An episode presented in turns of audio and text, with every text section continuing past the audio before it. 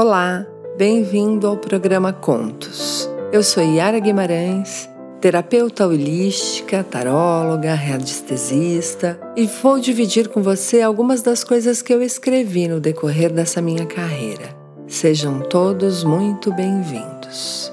Energia. Entender as energias à sua volta, observar o que acontece lá fora, olhar para cada movimento das folhas das pessoas, dos animais, observar a vida em ação, observar quanta energia está acontecendo enquanto a vida acontece. Você já parou para pensar quantas coisas ocorrem além de você? Quantas coisas passam por você sem que você nem note? Quantas coisas acontecem além do que você pode imaginar? Entender e até mesmo conhecer. Cada acontecimento, para ser realizado, se movimenta um campo enorme de energia. Cada acontecimento ocorre com as proteções ou as intromissões, dependendo do padrão que está sendo executado. Porque o padrão define como as coisas serão. Todos temos a sabedoria, as ferramentas, as instruções, mas nem todos conseguimos acessar a energia correta, ou por medo, ou por não se sentir capaz, ou por não conhecer ou até mesmo acreditar que exista algo além do que os olhos podem ver.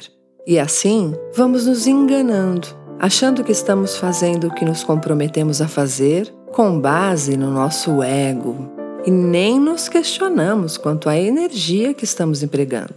Se soubéssemos a verdadeira beleza que existe dentro de cada um de nós, deixaríamos de sermos egoístas, respeitaríamos uns aos outros e nos encantaríamos com tanto amor e felicidade. E esse recadinho é de um grande amigo. Quando enviamos a você o conhecimento, estamos todos juntos, sem distinções. Agora, quando você está aqui encarnado, se esquece que tudo acontece ao mesmo tempo e que tempo é algo relativo, que o universo é o todo e todos estão conectados pelos campos morfogenéticos, que já existe um local que é um estado vibracional quando a gente fala de local, onde você pode se reconectar com a sua essência, sair do julgamento, sair da prepotência e arrogância e voltar a amar incondicionalmente.